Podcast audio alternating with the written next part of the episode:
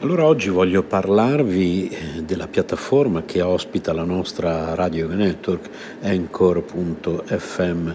Creare un podcast non è mai stato così semplice. È l'unica app che ti consente di registrare podcast di alta qualità e distribuirli ovunque, compresi Google Podcast ed Apple Podcast, tutto da un'unica piattaforma. Non servono attrezzature costose o esperienza nel fare podcast ed è gratuito al 100%. Allora, registri audio in alta qualità sia con il microfono interno del tuo dispositivo o collegando il microfono esterno che preferisci. Registri con amici o ospiti da qualsiasi parte del mondo. Ricevi messaggi vocali dai tuoi ascoltatori e aggiungi le loro domande o il materiale che ti hanno inviato al prossimo episodio. Aggiungi un'ampia gamma di intermezzi musicali ed effetti sonori al tuo podcast. Importi audio da utilizzare nei tuoi podcast da qualsiasi app del dispositivo. Aggiungi una qualsiasi canzone da Spotify, riproducibile esclusivamente su Anchor in questo caso. Modifichi il tuo audio ovunque. Lo strumento di creazione di splendidi episodi visivi consente di modificare e riorganizzare l'audio degli episodi del podcast. Accorcia o modifica le tue registrazioni con gli strumenti di modifica progettati appositamente per la creazione di podcast. Aggiungi musica di sottofondo intelligente al tuo file audio. Sfoglia una vasta libreria di brani completamente gratuiti di alta qualità che regolano in modo intelligente il proprio volume per adattarsi alla tua voce. Aggiungi flag durante la registrazione per contrassegnare le parti su cui tornare per modificarle o rimuoverle. Condividi ovunque il tuo podcast, distribuisci facilmente il tuo podcast su tutte le principali piattaforme con un solo tocco, condividi ovunque il link di qualsiasi episodio o segmento. Chi non ha installato Anchor potrà ascoltarlo con il riproduttore di podcast che preferisce o sulla pagina web del tuo profilo Anchor senza bisogno di un account. Inserisci un qualsiasi episodio sul tuo sito internet oppure inserisci il podcast e verrà riprodotto sempre l'ultimo episodio. Tieni traccia di quante persone ascoltano ogni episodio e di quali segmenti vengono riprodotti più di frequente. Scopri chi sta ascoltando ogni segmento su Anchor, accedi a più analisi dettagliate sulla dashboard del desktop collegandoti al sito www.anchor.fm e quindi insomma... Voglio dire, come non usare Anchor? Ecco perché noi l'abbiamo scelto al posto della piattaforma che usavamo prima di Spreaker ed ecco perché lo raccomandiamo a tutti, Anchor.fm, oppure cercate su Google Anchor, oppure si scrive ANCHOR, oppure scriveteci per informazioni, possiamo aiutarvi ad aprire il vostro canale, possiamo aiutarvi tecnicamente con consigli, tutto gratuitamente, siamo a disposizione. radioyoganetwork@gmail.com. Marcello Foà, scrittore, docente e giornalista, una vecchia conoscenza di BioBlu.com, perché sono passati mi pare forse 5 anni dalla nostra prima mitica intervista che riguardava gli spin doctor, come si manipola l'informazione. Benvenuto Marcello. Eccoci Claudio, che piacere essere di nuovo con te. Senti, tu hai aggiornato da poco un libro che continua a vendere tantissimo, che si chiama Gli stregoni della notizia, casualmente ne ho qui una copia. Prima di dire quali sono le parti nuove, vuoi ricordare cosa c'era in quelle vecchie? Sì, in quelle vecchie, che in parte le parti principali ci sono ancora in questa nuova edizione del libro, ci sono le tecniche che vengono utilizzate per orientare e soprattutto manipolare l'opinione pubblica. E la cosa straordinaria è che io ho scritto la prima versione degli stregoni nel 2006, pensa, uscito nel 2006. Questo libro ha continuato a vendere e le vendite aumentavano negli ultimi mesi, perché sempre più lettori, sempre più ascoltatori si chiedono come sia possibile che l'opinione pubblica venga orientata con tanta facilità e che i media possano sbagliare tutti assieme così frequentemente. Allora io feci questo libro in cui decripto le tecniche che vengono utilizzate e la mia grande amarezza professionale è che a distanza di oltre 10 anni, ormai sono passati 12 anni dalla prima edizione, queste tecniche continuano a non essere capite dai giornalisti e non essendo capite dai giornalisti la manipolazione dell'opinione pubblica continua ad essere molto più facile di quanto gli stessi giornalisti e naturalmente il pubblico sia indotto a pensare. Sì, perché la tua tesi, Marcello, era abbastanza interessante, cioè era particolare, andava poi in antitesi con quello che si suole pensare nel luogo comune, ovvero in realtà i giornalisti non è che sono, perlomeno nella stragrande maggioranza, dei servi, così come qualcuno ama credere, ma in realtà reagiscono un po' come dei cani di Pavlov a un frame precostituito che qualcuno dall'alto, magari degli spin doctor, qualcuno che se ne intende, magari con delle veline istituzionali, produce e che tende poi, tra l'altro c'è quel meccanismo di imitazione pazzesco che si chiama la paura di bucare una notizia. Io mi ricordo quando facevo responsabile comunicazione ormai 100 anni fa, che tutti i giornalisti erano terrorizzati dal bucare la notizia. Ma non è che hai detto quella cosa a Tizio e io buco la notizia? Non è che hai detto quella cosa a Caio e io poi buco la notizia? E questo spiega perché c'è questa corsa frenetica a dare tutti quanti le stesse notizie uguali, perché altrimenti se esce una notizia sul Corriere della Sera e sulla Repubblica non c'è, il giornalista della Repubblica rischia di prendersi una bella lavata di capo. Funziona così più o meno. Poi sì. Tu sei il direttore editoriale del Corriere Ticino, quindi il gruppo del Corriere. Sì, funziona. Questo è uno degli aspetti molto importanti. Vedi, quando tu siedi in un'istituzione, in una democrazia sana, chi ha in mano la comunicazione ha il dovere di trasmettere le informazioni in suo possesso in maniera trasparente, credibile e il più possibile neutrale. Questo è un aspetto un po' tecnico ma molto importante. Questo si chiama comunicazione istituzionale, perché deve permettere a tu che sei di sinistra, di destra, di centro, leghista, grillino, non importa, di qualunque sia il tuo orientamento, di disporre di dati e informazioni che siano il più possibile oggettive, fatto salve chiaramente le informazioni che rientrano nel segreto di Stato o per ragioni supreme. Insomma, non siamo ingenui, si sa che lo Stato non può dirti tutto quello che fa, non sarebbe neanche corretto. E poi però ci sono i comunicatori politici. I comunicatori politici tendono purtroppo, quando sono dentro le istituzioni, perché questo è il punto importante. Io non credo alla polemica sulle fake news. Io quel che da tutti gli studi che ho fatto, tutti gli studi che ho letto, le grandi manipolazioni mediatiche non nascono nella chat su Facebook, non nascono perché un finto sito ti lancia la tal notizia. Questo ti crea una specie di fuoco d'artificio che si accende e poi si spegne. Le grandi manipolazioni nascono quando sono progettate, gestite all'interno delle istituzioni, ovvero quando dentro queste istituzioni ci sono degli spin doctor che abusano del loro potere discrezionale. E questo è un punto fondamentale. Continuo a ripeterlo, eppure i giornalisti continuano a ripetere lo stesso errore. Quando tu sei un giornalista, tu devi verificare le notizie. E con chi le verifichi? Pensiamoci, vale sia per le Nazioni Unite, il Fondo Monetario Internazionale, gli Stati Uniti, ma anche per la piccola cronaca locale. Tu vai da un'istituzione, possono essere i vigili urbani, la polizia, l'ospedale, i vigili del fuoco, il governo, il presidente di un grande ente sovranazionale. Sono tutte istituzioni e qui c'è un punto fondamentale. Se chi è dentro queste istituzioni comunica in maniera corretta, tu avrai informazioni corrette. Se invece chi è dentro queste istituzioni comunica in maniera manipolata, abusiva, orientando in maniera strumentale le informazioni in suo possesso, il risultato sarà che le informazioni che vengono date ai giornalisti hanno l'apparenza della neutralità istituzionale, ma in realtà orienteranno le opinioni pubbliche in generale, perché i media la riprenderanno, la faranno propria, la rilanceranno, apriranno i cancelli dell'informazione, perché l'informazione funziona come una cascata. Ci sono dei media che sono sopra, in cima alla cascata, e quando loro parlano vengono ripresi automaticamente da quelli sotto. E per cui questo spiega perché improvvisamente si parla di certi argomenti e poi altrettanto improvvisamente questi argomenti si spengono. Ti faccio alcuni esempi recenti. Guarda un po', vediamo l'America di Trump.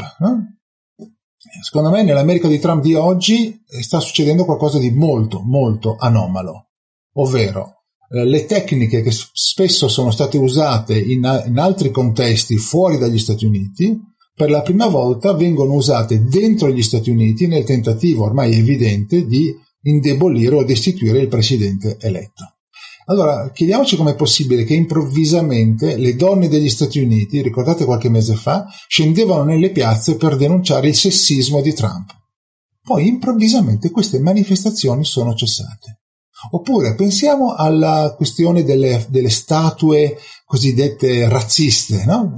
È addirittura contagiato l'Italia, no? Improvvisamente volevano abolire, attaccare, distruggere i simboli della storia americana, che nessuno in tutti questi secoli, questi decenni diciamo così, visto che la storia americana è ancora breve, aveva messo in discussione, sia che fossero simboli positivi che negativi. Improvvisamente persone normali, anche intellettuali di rango, pretendono di attaccare, distruggere questi simboli. D'un tratto, queste non sono spinte normali che nascono dal basso, queste sono operazioni di spin che vengono attentamente pianificate e che mirano a generare un effetto imitativo, per cui questi fenomeni diventano di larga scala. Ed è quel che è avvenuto negli Stati Uniti. Poi quando lo spin finisce, quando la spinta ideologica e la spinta sulla comunicazione diminuisce o cessa del tutto, nel giro di pochi giorni questi fenomeni che avevano emozionato le masse spariscono e nessuno si chiede più che fine abbia fatto. Allora il punto è molto importante, perché io sono molto critico nei confronti della mia categoria, dei giornalisti, perché io ritengo, e questo è un punto della mia battaglia storica, che un giornalista che vuole davvero servire il lettore, un giornalista che vuole essere il cane da guardia non dell'establishment, come accade troppo spesso, ma della democrazia, deve avere nel suo bagaglio professionale la capacità di leggere, interpretare, descrivere e correre anche dei rischi, perché ti puoi anche sbagliare, queste dinamiche. Perché se tu non lo fai, diventi semplicemente colui che prende queste informazioni, le rilancia criticamente e diventa lo strumento di operazioni sofisticate che naturalmente restano sempre senza paternità. Se però tu non svolgi questa tua funzione critica, se tu non ti sforzi di capire queste informazioni, il risultato ultimo qual è? È quello che vediamo negli ultimi tempi. La gente tende a non credere più ai media cosiddetti mainstream, ai grandi media, perché li sospetta di non essere corretti e trasparenti come dovrebbero essere. Ecco perché io credo invece che i media abbiano una funzione fondamentale nella nostra democrazia. Ecco perché io veramente mi batto con tutte le mie forze affinché i giornalisti sappiano sviluppare questa capacità critica e analitica che chiaramente manca da tanto tempo e continua clamorosamente a mancare. Questo è un vero dramma della nostra democrazia. Allora Marcello, quello che tu mi stai raccontando mi fa venire in mente che fino alla prima metà del 1900 in America c'erano un sacco di organi di informazione diversi, organi di parrocchia, organi di associazioni private, piccoli gruppi di interessi, quartieri, città, tutte queste cose confluivano con le loro visioni che erano molto estreme anche al formarsi di un'opinione pubblica, perché l'opinione pubblica, a mio parere modesto, si forma non quando c'è la stessa velina politicamente corretta diffusa su tutti i media in senso universale, ma si forma quando hai due idee contrapposte in maniera forte, magari anche un po' aggressiva, corretta ma aggressiva. Questa contrapposizione ti mette in grado di confrontare il meglio o il peggio dell'idea A e il meglio o il peggio dell'idea B, e quindi tu hai tutti gli elementi per valutare, non ce l'hai mitigati e mescolati un po' per cercare di sembrare la stessa minestra. Poi cosa è successo? L'avvento delle grandi televisioni mainstream, i grandi network, la CNN, la BBC e adesso poi Sky negli ultimi decenni, e questo ha fatto sì che l'informazione dall'essere estremamente frammentata si andasse via via, mano a mano, sempre più concentrando in una ristretta piramide di potere. I blog e la rete hanno un pochettino spezzato questo meccanismo e infatti adesso sono un po' sotto attacco perché gli hanno rovinato un pochettino il gioco. Come si fa, secondo te, a recuperare all'interno dei grandi media questa legittima aspirazione a rappresentare la realtà da punti di vista diversi, angolazioni diverse, senza per questo sentirsi dei mostri o essere etichettati come degli aggressori di democrazia? Questo è il grande problema. Secondo me la vera risposta risiede negli editori. Cioè un editore deve poter mettere in condizioni i giornalisti di svolgere di nuovo questo ruolo, cosa che capita purtroppo non frequentemente. Vedi, l'analisi è un'analisi correttissima con qualche aggiunta interessante. Scrivendo il mio libro ho scoperto, anzi mi sono riletto un libro di un professore americano, il quale ci spiega l'origine della definizione di complottista. Tu lo sai? No, ma ti devo dire mi interessa molto perché è un termine che ho sentito parecchio negli ultimi tempi, chissà come mai. No, l'idea del complottismo cosa nasce? Nasce da una iniziativa della CIA.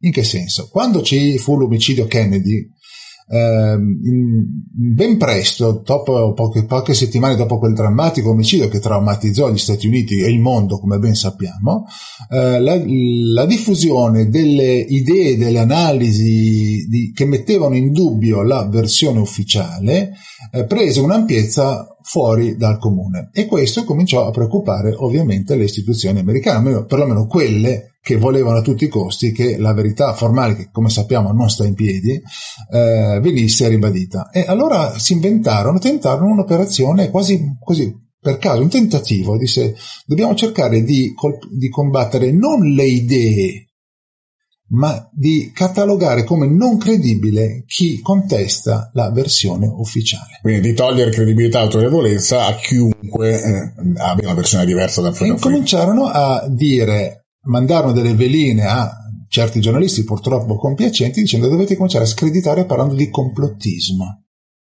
E da quel momento in avanti questa teoria del complottismo, questa etichetta del complottismo ha avuto un ruolo fondamentale, perché oggi il vero punto qual è? È che quando tu vuoi screditare un'idea di qualcuno, tu devi segnare quali sono i limiti del politicamente corretto. Per cui il dibattito solitamente nei grandi media si svolge attraverso una specie di cono, oppure un'autostrada, in cui tu hai due guardrail, hai le tre corsie, la corsia di sinistra, di centro e di destra. E tu hai l'impressione, perché così è, che ci sia un dibattito molto acceso tra queste tre corsie. E la gente da casa segue questi dibattiti in televisione, li vediamo frequentemente. Però il punto è che il margine in cui tu puoi discutere è sempre delimitato. Mentre in una vera democrazia, specialmente su temi molto sensibili, dovrebbe essere molto più ampio. Chi esce da questi guardrail viene screditato come, nei casi estremi, può essere screditato come complottista. Se tu dici a qualcuno tu sei un complottista, qual è l'effetto? È che questo penserà innanzitutto a discolparsi, cioè a dimostrare di non essere un complottista. Ma automaticamente la gente, una parte del pubblico gli dirà ecco, ma lui è il solito quello che vede complotti dappertutto, e per cui le idee che lui dice e che spesso sono perlomeno plausibili, diciamo la verità, non è che i complottisti hanno sempre ragione, però su certe cose, e poi la storia lo dimostra, ci si azzecca a pensare male, no? Come diceva citazione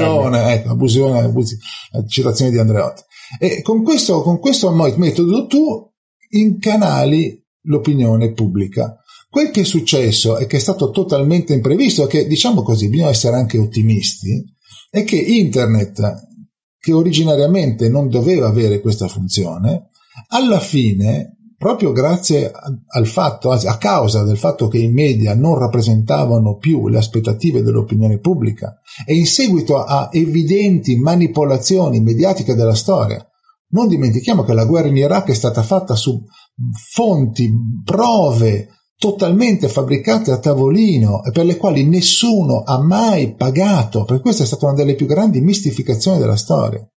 Non dimentichiamo altre operazioni che hanno eroso la credibilità delle istituzioni, l'influenza suina, l'influenza aviaria, Zika, la zanzara killer che sembrava fosse, e così via. Alla fine l'opinione pubblica tu riesci a orientarla, la traumatizzi, la condizioni con delle tecniche molto sofisticate, ma l'effetto ultimo qual è? È che quando la gente si accorge di essere stata ingannata, tende a non credere più né alle istituzioni né ai grandi media. E questo ha generato questo fenomeno di diffusione di notizie online che io, pur essendo un giornalista tradizionale, saluto sempre con molto favore, perché rappresentano il sale della democrazia, anche quando sbagliano, anche quando sono molto violente, perché è capitato anche a te, è capitato anche a me di essere anche oggetto di attacchi anche forti, ma va bene, cioè ti arrabbi magari sul momento, però ci sta che ci sia un dibattito vivace. Purtroppo quel dibattito sui grandi media viene costantemente edulcorato o viene sempre limitato a quel guardrail di cui parlavamo prima. Allora io credo che invece i grandi media, che in una democrazia sana sono ancora quelli che hanno la struttura finanziaria, la solidità giuridica per svolgere un certo tipo di inchieste debbano recuperare la loro vocazione originaria. Se lo fanno, io sono convinto che ci sono milioni di ascoltatori e di lettori pronti a sostenerli e comunque onorano quella che è da sempre la loro, dovrebbe essere la loro principale missione. E questo purtroppo non accade più. Oggi, in questi giorni, c'è questo film The Post che descrive, molto bello, appassionante, bello anche perché piuttosto realistico, fa vedere anche il rapporto di eccessiva vicinanza tra il direttore della Washington Post con la classe politica di Washington e poi lo scatto d'orgoglio di un giornale che a un certo punto va contro il potere e pubblica lo stesso documenti top secret. Allora, senza arrivare a questi estremi che sono episodi della storia, però tendenzialmente il giornale, la televisione, il grande media dovrebbe recuperare questa forza, dovrebbe recuperare l'intenzione di fare buon giornalismo e di non pensare sempre prioritariamente alle possibili conseguenze negative di un certo tipo di inchiesta giornalistica. Perché bisogna avere il coraggio di dar fastidio, di mettere sotto pressione in maniera intelligente e costruttiva la classe politica, i governi, l'establishment, sapendo che purtroppo dentro ai governi e alle istituzioni esistono dei professionisti che invece sanno orientare molto bene, purtroppo, la grande stampa. Ecco, quando tu parli di classe giornalistica che dovrebbe avere il coraggio, è importante sottolineare che alcuni giornalisti hanno il coraggio. Io ho fatto un intervento davanti all'Ordine dei giornalisti di Roma qualche mese fa, curiosamente ospitato da David Parenzo, che è di persona totalmente diverso rispetto alla rappresentazione di se stesso da quando fa gli show in radio e in televisione, questo per dire che viviamo comunque in una colossale fiction, e c'erano alcuni giornalisti disperati, perché ce n'era una per esempio che si è alzata e ha detto: ma io ho scritto su Repubblica delle cose, e dopo che ho scritto quell'articolo m'hanno silurata, m'hanno fatta fuori. Quindi è un po' come se alla fine qualche giornalista ancora con gli attributi ci fosse, ma vittima dei capiredattori, dei direttori, di tutti quelli che ahimè rispondono a un consiglio di amministrazione. Allora, fino a quando nei consigli di amministrazione abbiamo i grandi player economico-finanziari, i grandi gruppi di interesse organizzati, che mettono i loro direttori, che mettono a loro volta i loro uomini, i giornalisti io credo che possano tentare di essere con la schiena dritta quanto gli pare, ma o escono e cominciano a fare i blogger, oppure vengono comunque defenestrati. Come se ne esce? Ma allora, innanzitutto, fortunatamente non è sempre così, nel senso che la mia esperienza, io ho lavorato per tanti anni in Italia al giornale e devo dire che la mia esperienza personale, forse perché sarò di scuola montanelliana, io ho avuto la fortuna di lavorare con Montanelli, mi induce a credere che, fatto salvo, un giornale ha una certa linea. Ma siamo sinceri, cioè, è chiaro che alla stampa degli Agnelli nessuno scrive articoli contro gli Agnelli, al giornale nessuno scrive articoli contro Berlusconi. Però diciamo, Montanelli ti è andata bene perché insomma era ancora uno di quei giornalisti che ci teneva molto alla sua deontologia.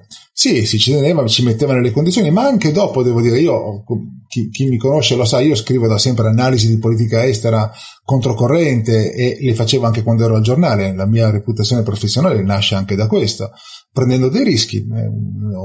Grazie al fatto che abbia preso dei rischi ho visto per tempo, prima di molti altri, dei fenomeni, delle evoluzioni che poi ora sono evidenti a tutti, no? Però non è questo, non sono qui a parlare dei miei meriti professionali. Il punto è che in certi giornali c'è una disciplina più ferrea, in altri no. La mia esperienza mi induce a credere che quando tu sei sufficientemente autorevole, il giornale non ti punisce in maniera plateale. Ti può marginalizzare, cioè il tuo bellissimo articolo che meriterebbe la prima pagina magari va solo negli esteri, nella pagina della cultura. Io conosco tanti ottimi giornalisti in ogni quotidiano italiano. Ci sono dei fantastici professionisti. Pensiamo sul Medio Oriente, Alberto Negri del Sole 24 Ore, bravissimo, è uno che ha avuto molto coraggio. In ogni testata di destra o di sinistra ci sono dei giornalisti. Il punto è che a livello generalmente di direzione viene a mancare questo coraggio, perché dopo, quando tu sei direttore, sei sottoposto inevitabilmente a, innanzitutto, una linea politica da rispettare, ma poi sei sottoposto a pressioni fortissime. Però immaginarti, tu sei a casa al mattino, alle 7 del mattino incomincia a squillarti il telefono e ti dice è Renzi che prende, sappiamo che purtroppo sono cose che sono avvenute, e ti insulta.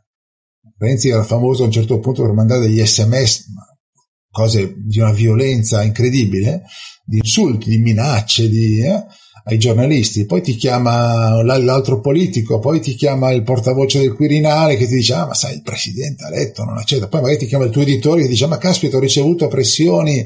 Allora un ruolo del direttore del giornale è difficile, perché in teoria ti dice sì, io sono pronto a combattere per la libertà di stampa, e poi deve inevitabilmente mediare tra tutte queste pressioni.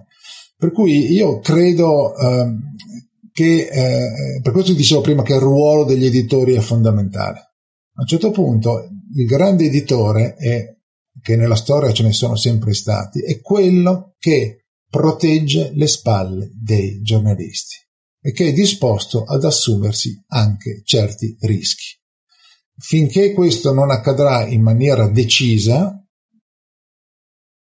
chiaramente gli episodi di vera libertà giornalistica verranno limitate al coraggio, all'intelligenza di alcuni giornalisti, e non diventeranno di nuovo quell'elemento caratterizzante che invece dovrebbe essere importantissimo per ogni testata. Ecco, in tutto questo scenario, come dicevamo prima, arriva la rete, e la rete con la sua libertà, e anche con la sua libertà di sbagliare, chiaramente, però scompiglia un po' le carte, perché poi quando i temi diventano estremamente popolari è difficile metterli sotto il tappeto. Qualcuno se ne deve occupare, anche solo per cercare di smontarli, o come si dice oggi, debancarli. E io sono un po' in controtendenza rispetto a questo fenomeno delle fake news, all'interpretazione che se ne dà al ruolo dei social network, perché se inizialmente, quando la rete si è diffusa molto, le pagine su Facebook, ne so, i blog, i canali YouTube, identificavano anche nei social network un po' i nemici che con i loro algoritmi proprietari tendevano a soffocare, piuttosto che a diradare la diffusione delle notizie cosiddette scomode. E poi in realtà, con tutta questa battaglia delle fake news, quello a cui stiamo assistendo adesso è una netta presa di posizione, uno scontro frontale tra una certa parte di elite internazionali che poi esprimono certe classi politiche, e mi riferisco in Italia chiaramente al Partito Democratico, che ha fatto della battaglia contro queste fantomatiche fake news, che poi tra l'altro ti dirò anche quanto valgono per uno studio della Reuters e dell'Oxford University che ho pubblicato da poco sul mio blog, valgono spesso e volentieri meno dell'1% della sola popolazione online, che è di circa 30 milioni in Italia, quindi è difficile che riescano ad influenzare, come dicevi tu all'inizio. E allora queste elite, questo scontro frontale, fanno sì che i grandi social network adesso siano in realtà i veri, se si vuol dire, come un'inversione di baricentro, di ruoli, quasi i veri difensori della libertà della rete, perché da un lato il loro interesse non è perdere clienti. Loro, insomma, Facebook fatturava miliardi forse con le pagine pubbliche e con tutta la pubblicità che queste portavano nelle sue casse.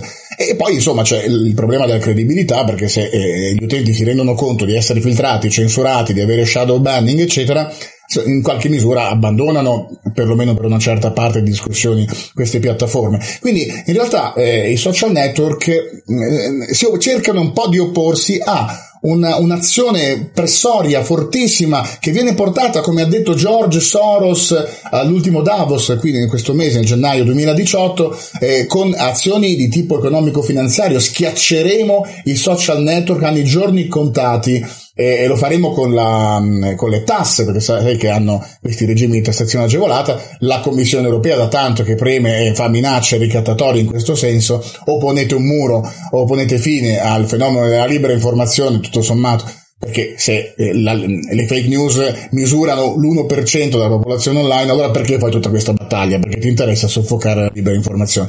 Quindi in qualche misura, alla fine, io spezzo una lancia e mi rendo conto di essere in controtendenza per YouTube, per Facebook, che stanno subendo delle aggressioni. YouTube ha subito un'aggressione da miliardi di dollari di pubblicità condotta da un cartello di grandi investitori in pubblicità proprio su YouTube, che li hanno costretti a dire voi togliete dalla circolazione i video che sono scomodi, e non li hanno tolti, ma hanno messo una specie di filtro, no? Il restricted mode. Oppure noi non facciamo più pubblicità, stessa cosa appunto contro Facebook.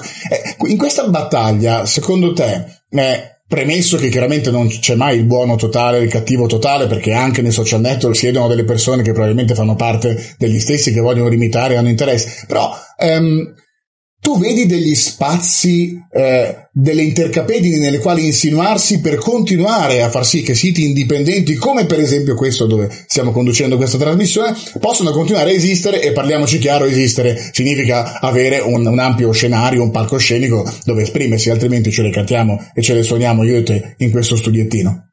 Allora, io sono molto più cauto di te, nel senso che è vero che oggi i social media sono messi sotto pressione, però è anche vero che loro sono stati complici di tentativi di censura.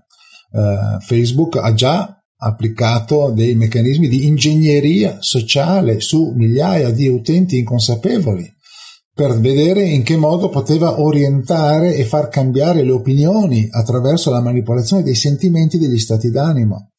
Twitter è una cosa uscita recentemente, a alcuni dipendenti di Twitter, la cui testimonianza è stata registrata in via segreta, no? Con il classico microfonino nascosto nel taschino, hanno rivelato che Twitter, ad esempio, memorizza tutti i messaggi diretti, anche quelli che non sono stati inviati o che sono stati cancellati, in un grande archivio. Beh, ma questo credo che sia... Capisco lo scalpore, però credo che qualsiasi società informatica lo faccia. Perfetto, però non è dichiarato di contrario quel che loro ti assicurano. Lo shadow banning la maggior parte degli ascoltatori non lo conosce, ovvero tu se li twitti, fai un bel post e sei convinto che sia andato nella, e invece magari lo vedono l'1%, il 2% del pubblico, e poi ti chiedi ma com'è che... nessuno lo ritwitta, così come guardate un po', ci sono alcuni personaggi pubblici che hanno 300, 400, 500 mila followers e i loro tweet ricevono 5, 6 like, 7, 8 ritwittate. C'è qualcosa di un po' strano, no? Ritwittate è bellissima, sì. Allora c'è qualcosa che non funziona. Questo per dirti che cosa? Che io difendo la libertà e l'esperienza dei siti, dei blog, delle pagine Facebook alternative online, perché fanno quel che i giornali non fanno più come dovrebbero. E io sono convinto che, abbiamo già detto, questo sia un elemento di libertà. Però sono preoccupato perché se vedo quel che accade in tutti i paesi, se vedo l'onda che è montata, in questo momento in Italia è un po' scesa perché ci sono le elezioni, però non è, continuerà a riprendere, l'intenzione dell'establishment è quello di mettere di nuovo a tacere, o perlomeno di limitare la possibilità di condizionare l'opinione pubblica, di influenzare l'opinione pubblica, questo è il termine giusto, da parte di BioBlu, da parte di siti che fanno informazione libera, da parte anche negli Stati Uniti, di Drudge Report, di Zero Hedge, di Breitbart News, di tutti questi siti che non rientrano più nel mainstream. Se tu guardi come è cambiata la retorica sui social media, questo è indicativo di come le polemiche siano strumentali. Cioè, fino a quando Obama usava Facebook per vincere le elezioni con un targeting elettorale molto efficace, molto azzerato. La rete era un grande strumento di libertà. Sì. Ecco, fino al 2010, se non ricordo male, addirittura c'era chi aveva proposto internet per il premio Nobel per la pace, no? Ecco, queste esagerazioni. E poi oggi improvvisamente invece i social media, che però fanno parte di un certo sistema, no? Non dobbiamo illuderci, cioè, non dimentichiamoci quel che ci ha detto Snowden. Quel che ci ha detto Snowden è molto chiaro, che tutte le forme di comunicazione elettronica sono soggette al controllo della NCA, e questo significa che tutto quello che noi scriviamo, lanciamo... Ti ricordo un piccolo aneddoto. In Svizzera 2 o 3 anni fa è venuto il capo dei servizi segreti svizzeri. La Svizzera è ancora una democrazia trasparente e il capo dei servizi va a fare delle conferenze pubbliche, il quale fece un'analisi del problema dello jihadismo molto interessante, molto corretta. A un certo punto disse: fate attenzione, perché qualunque email che voi mandate, prima di essere recapitata al vostro indirizzo, anche se siete voi stessi, no? Tu lo scrivi sul cellulare, te lo mandi sull'account al computer, fa un giro per Londra e per Washington, dove viene copiata e memorizzata. Questo significa che tutto quello che noi ci scriviamo viene a questo, a meno che la tua mail non sia criptata in maniera molto professionale. E questo cosa significa? Significa una cosa che in sé è agghiacciante, perché la democrazia, lo stato di diritto, implica che noi dobbiamo essere liberi di dire e pensare quel che vogliamo e di non sentirci sorvegliati. Mentre quel che Snowden ci ha detto, allarmatissimo, che lo ha spinto a fare quel che ha fatto, è attenzione, perché tutto quel che voi fate in via elettronica e digitale potrà essere un giorno usato contro di voi.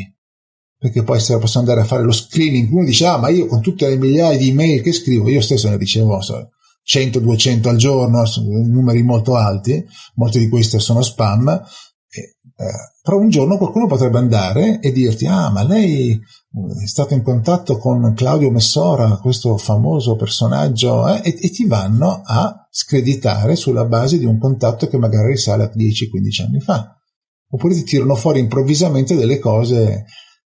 C'è da chiedersi, e qui è una domanda che faccio e non è un'affermazione, ma gli scandali, che certi scandali, tipo quello del Dieselgate, no? Volkswagen.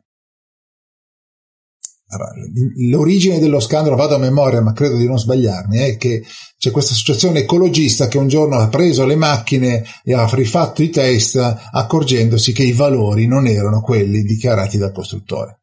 Una bellissima storia, l'ecologista, eccetera. Chissà se è andato davvero così, o chissà se questo è stato imbeccato a dovere affinché lui facesse quei test sapendo che comunque il risultato sarebbe stato giusto.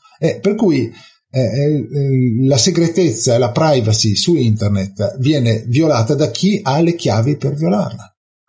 E questo è pericolosissimo, perché in tutti i grandi regimi autoritari o dittatoriali della storia, comunisti o fascisti, nazisti, è lo stesso, non importa, avevano come sogno ultimo quello di conoscere tutto della popolazione. La Stasi nell'ex GDDR, il KGB nell'Unione Sovietica, avevano come fine quello di controllare e sapere tutto della vita del cittadino.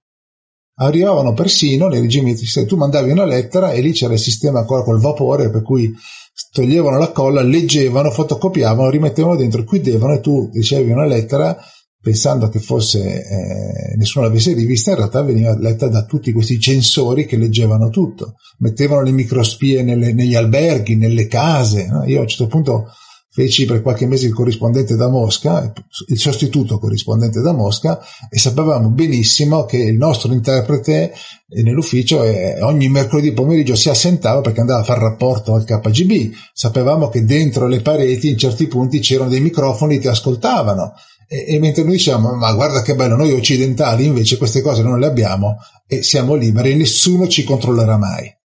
Un tempo, oggi non più. Oggi invece ci controllano, se vogliono ti controllano, vengono a sapere tutto di te. C'è anche un'applicazione, caro Claudio, scriverò magari un post nei prossimi giorni, per cui tu metti dentro il numero del tuo cellulare e ti vengono fuori tutta la tua attività, molti riferimenti della tua identità online. Io l'ho fatto col mio cellulare aziendale, ho detto, ma figuriamoci se sanno che sono io, perché non è intestato a me. Eppure sono usciti fuori la mia pagina LinkedIn, il mio blog e la mia pagina Facebook, col mio cellulare aziendale che non è intestato a me. Ti rendi conto di quanto sia invasivo tutto questo? È agghiacciante. E il fatto che io, quando parlo di queste tematiche, molti mi dicono, ma tanto alla fine io non ho niente da nascondere. Ma anch'io non ho niente da nascondere, io sono un personaggio pubblico, sono un dipendente assalariato da sempre, non c'ho niente da nascondere. Però magari se hai dei gusti personali, privati, che non vuoi mettere a disposizione di qualcuno, che poi magari un giorno, per esempio, che tu dovessi offrirti all'elettorato per una campagna, un posto al Parlamento, qualcuno tira fuori per cercare di demonizzarti. Certo, ma è il principio. È il principio. La democrazia occidentale aveva come suo magnifico risultato, e l'America pre-muro di Berlino era un esempio da questo punto di vista, la sensazione di libertà, la certezza che nessuno, a meno che tu non fossi un terrorista, un bandito, un criminale, ti potesse controllare. E invece questo non esiste più. Oggi siamo tutti controllati e tutti potenzialmente soggetti a una verifica impropria di quel che noi facciamo.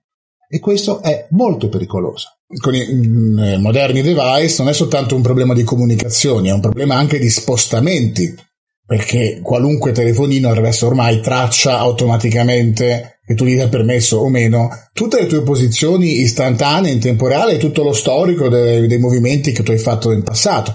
Le macchine che adesso stanno diventando, entro pochissimi anni, forse 4 o 5, a guida addirittura automatica del tutto, e comunque si collegano anche loro alle centrali operative, scambiano dati, sono associate al tuo profilo.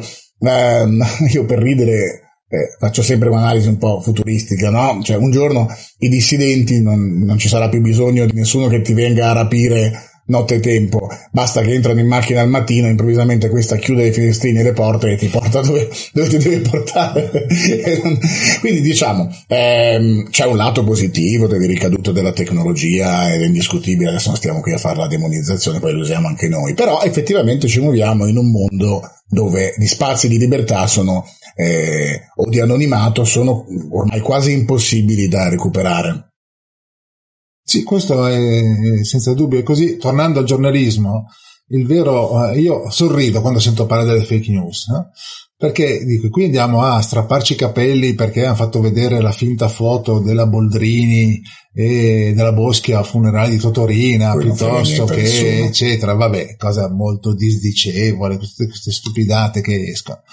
Ma attenzione, una stampa veramente consapevole dovrebbe affrontare le tematiche che sommariamente tu ed io abbiamo affrontato, dovrebbe fare una pressione tale su chi ha il potere di condizionare o di controllare queste cose da rendere consapevole l'opinione pubblica e veramente tutelare la privacy dei cittadini. E invece queste tematiche vengono bellamente ignorate, tranne da blogger, informazione alternativa, che paradossalmente utilizzano i canali che sono più facilmente controllabili, ma che finché ne avranno la possibilità, e io mi auguro che questa possibilità duri a lungo, sveglieranno le coscienze. Perché dico mi auguro? L'altro giorno sono rimasto impressionato da un'intervista fatta a uno dei maggiori intellettuali della nostra epoca, che è Emmanuel Todd, è un intellettuale francese, è uno che aveva previsto il crollo dell'Unione Sovietica sulla base di analisi sociodemografiche, è uno che ha scritto un libro Come finiscono le democrazie, è un intellettuale libero. Ebbene, il signor Emmanuel Todd, intellettuale di grandissimo rango, non ha più spazio sulla radio e sulla TV francese da quando il presidente Macron è stato eletto. Allora, lui ha appena fatto un'intervista a una nuova rete online che è una specie di BioBlu francese, di cui poi ti manderò il link. Devo conoscerlo, assolutamente. E qui lui dichiarava proprio questo, allarmatissimo, e diceva attenzione, mi hanno invitato 3-4 volte in trasmissione e 3-4 volte all'ultimo minuto mi hanno tolto la parola perché io non parlo a favore di Macron. E dice tra un po' non ci sarà più la possibilità di far udire delle voci libere alternative sui grandi media francesi. E questo non lo diceva un blogger fanatico con le manie di persecuzione, lo diceva un grande professore, un intellettuale francese i cui libri vengono tradotti in tutto il mondo. Sì, ma vedi Marcello, alla fine però quando l'ha detto quando gli hanno sbattuto la porta in faccia, cioè nessuno mai si assume la responsabilità di dirlo prima, quando invece ha tutto il palcoscenico davanti a sé e i riflettori sono puntati su di lui, o no? No, in questo caso no, lui l'ha sempre fatto, lui ha una voce critica e come tutte le voci critiche un prezzo lo pagano. È inevitabile che finché tu vai a fare un po' di show nei programmi televisivi ma tutto sommato sei innocuo ti chiamano, al momento in cui tu vai a toccare certi tasti sensibili ti dicono sei bravo, bravissimo eccetera, ci risentiamo, ti chiamiamo, tu ne sai qualcosa, no? Improvvisamente non ti chiamano più, non tutti, è che poi ancora una volta ci sono fortunatamente dei conduttori, degli autori che ancora resistono. Però l'air du temps, su Rete Novella 2000, l'ultimo canale digitale terrestre, permettimi di essere un po' più scettico. Però insomma il punto è questo, capisci? Allora il punto è che in ogni caso le voci scomode, quelle che ti fanno arrabbiare, quelle che danno fastidio ai politici, devono essere preservati, perché anche quando fanno male, anche quando sbagliano, costringono tutti a riflettere. E la democrazia è fatta di questo. Io non voglio che tutti la pensano come me.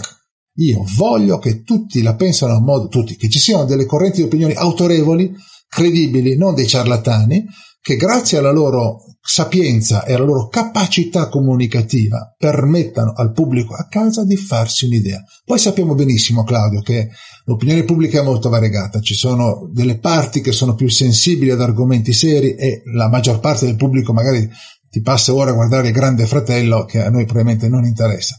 Ci sta tutto, però il ruolo delle elite positive, perché chiamiamolo, le elite ci sono sempre state in una certa misura, però nelle democrazie le elite non sono quelle che preservano il proprio potere, le elite sono quelle che trascinano verso l'alto la coscienza critica di tutta la democrazia, di tutto il paese, e questo ruolo oggi viene clamorosamente a mancare, perché chi partecipa a certo tipo di elite preserva il proprio potere, si sente gratificato dal fatto di partecipare a certi consessi, di avere accesso alle interviste ai grandi leader, di poter andare a chiacchierare col signor Zuckerberg o di ricevere il signor chiunque, il grande primo ministro, ma in questa maniera tu pensi a assorbire le loro idee, le rilanci e vieni inevitabilmente, a meno che tu non sia veramente un grande dentro, e abbia una forza professionale tale da resistere a queste influenze, perché, ma accade molto raramente. Questo è il punto fondamentale. Oggi gran parte delle elite internazionali, e nota bene, l'altro giorno l'ex direttore dell'Economist, Billy Hamilton, in un'intervista a Lucia Annunziata, ha parlato apertamente dell'elite. Commentando le elezioni europee, era un'intervista a Berlusconi, cioè durante l'intervista a Berlusconi hanno trasmesso un frammento di un'intervista a Billy Hamilton, il quale diceva: le elite europee vorrebbero che in Italia vincesse Pinco Talo, sono preoccupate dal successo di questo, di quell'altro, eccetera. Parlando apertamente di elite europee che hanno il vero potere. Queste elite europee, come quelle delle elite italiane, sono rivolte a creare una società che purtroppo tende a erodere lo splendido meccanismo imperfetto, perché molto imperfetto, ma insostituibile, che si chiama democrazia, che si chiama tensione per far crescere tutta l'opinione pubblica, per dare opportunità di crescita intellettuale, economica e sociale a tutta la popolazione.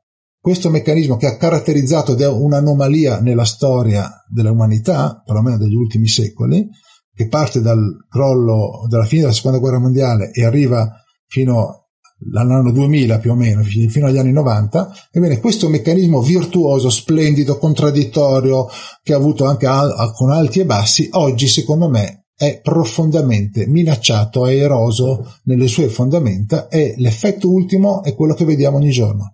Noi stiamo andando verso una società neofeudale, una società in cui c'è un'elite sempre più ristretta, sempre più ricca, e c'è tutto il resto della popolazione che diventano dei nuovi servi della gleba. E attenzione, qui mi rivolgo a chi appartiene alla classe media e medio-alta, che si sente al riparo da questi pericoli, perché dice: ma io in fondo ho una casa di proprietà, 2 o 3, magari un conto in banca di una certa somma, dico, cosa può accadermi? Io tutto sommato me la caverò sempre. Non è detto che sia così. Guardate cosa è successo in Grecia. Allora, io dico questo non per terrorizzare le persone a casa, perché io non voglio essere distruttivo, non voglio essere catastrofista. Dico, attenzione, qui c'è una battaglia per la salvaguardia della nostra democrazia che tocca quasi tutti i paesi occidentali, e che richiede un impegno positivo, richiede un impegno da parte di chi ha il coraggio di metterci la faccia, e tu ed io la mettiamo, Claudio, affinché si mantenga l'autenticità della nostra democrazia, affinché tutto quel che noi abbiamo creato di bello negli ultimi 60-70 anni venga preservato, affinché noi si possa continuare ad essere degli uomini liberi. E questo è un dovere civico da parte di chi ha la possibilità di parlare al pubblico, e non deve aver paura delle conseguenze. Se hai paura delle conseguenze vuol dire che ti allinei, vuol dire che non onori, perlomeno per quel che riguarda la mia professione, non onori la tua professione, che è quella del giornalista. Per cui questo è un appello per me che sento moltissimo e finché ne avrò la possibilità continuerò a battermi in questa direzione. Marcello, adesso parliamo dei capitoli nuovi che hai aggiunto nel tuo libro Gli stregoni della notizia. Cosa c'è di... Oh, c'è tanto. C'è un capitolo, tu l'hai citato prima, il frame, no? Il frame è un concetto molto importante, io ne parlo a lungo, perché questa è una tecnica psicologica per delineare quella specie di autostrada di cui abbiamo parlato prima, no? Cioè, come funziona il frame? Lo dico molto semplicemente. Il frame è la cornice, no? Faccio un po' di pubblicità. e la cornice è questa. La cornice deve essere molto spessa. Tu devi creare una cornice valoriale, vuol dire che quando tu hai creato questa cornice valoriale, tutte le notizie che riguardano quell'argomento, mettiamo la guerra in Siria, la guerra in Iraq, le tasse o le elezioni, tutte le notizie che rientreranno in quella cornice valoriale verranno recepite e amplificate dal cervello.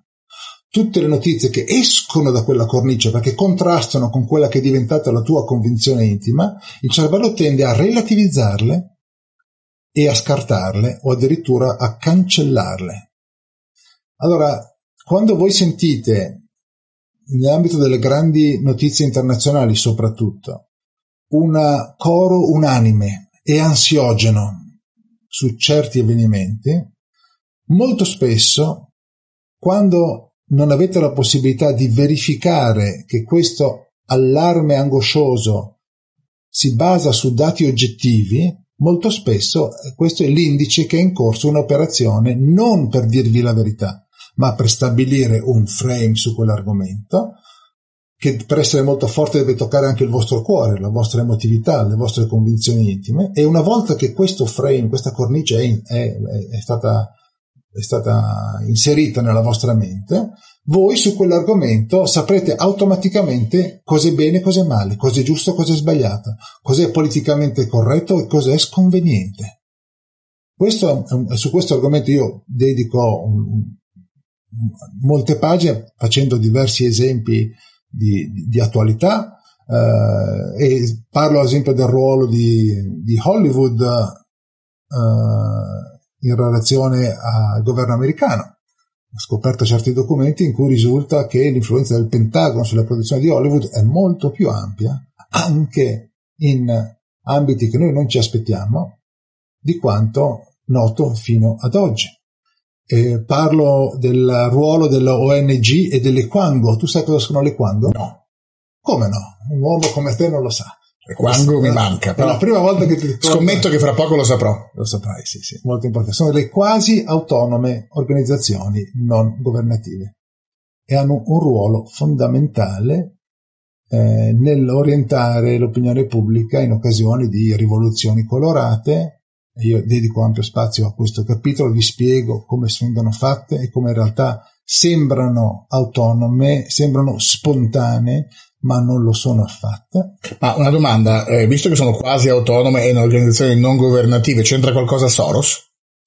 Soros lui è un ONG, ma come ormai risulta dai documenti, non è, Soros rientra in certe, l'attività di certe ONG in parte sono autentiche, perché non bisogna anche poi dire passare da un estremo all'altro, no? Sono certi obiettivi, certe finalità sono autentiche, possono piacere o non piacere, però sono autentiche, e altre sono strumentali.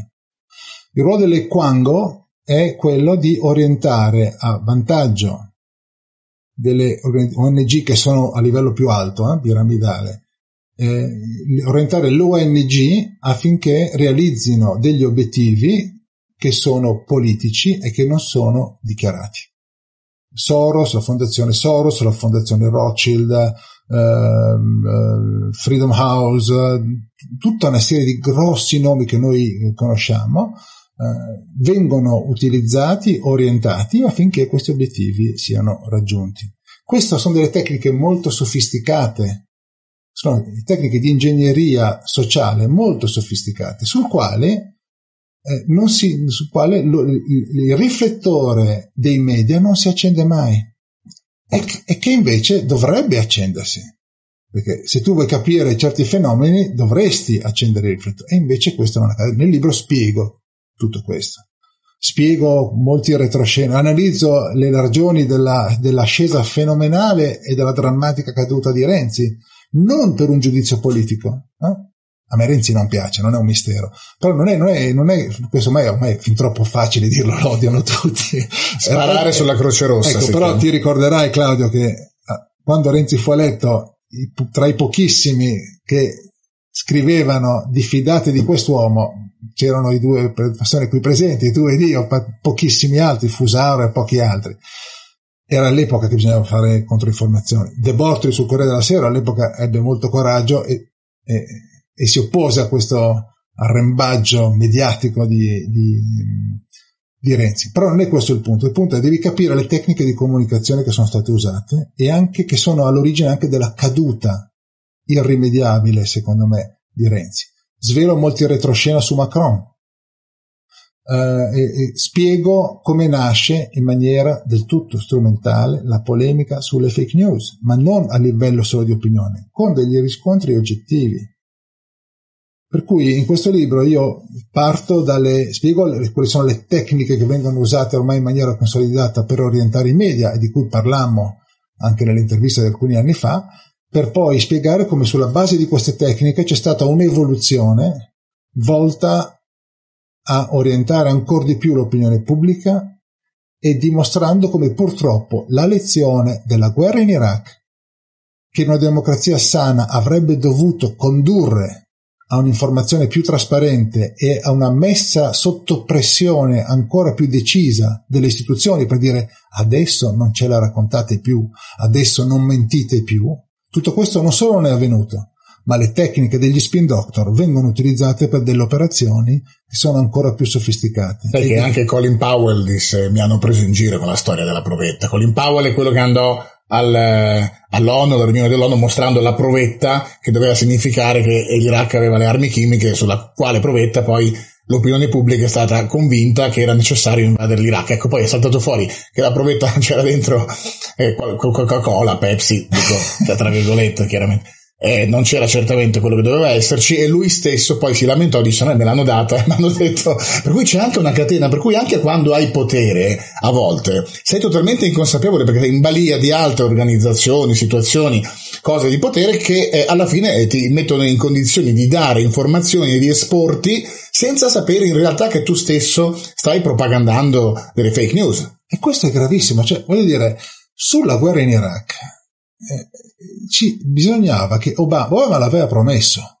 Obama aveva promesso trasparenza sulle cause, cioè era stato contro la guerra in Iraq all'epoca.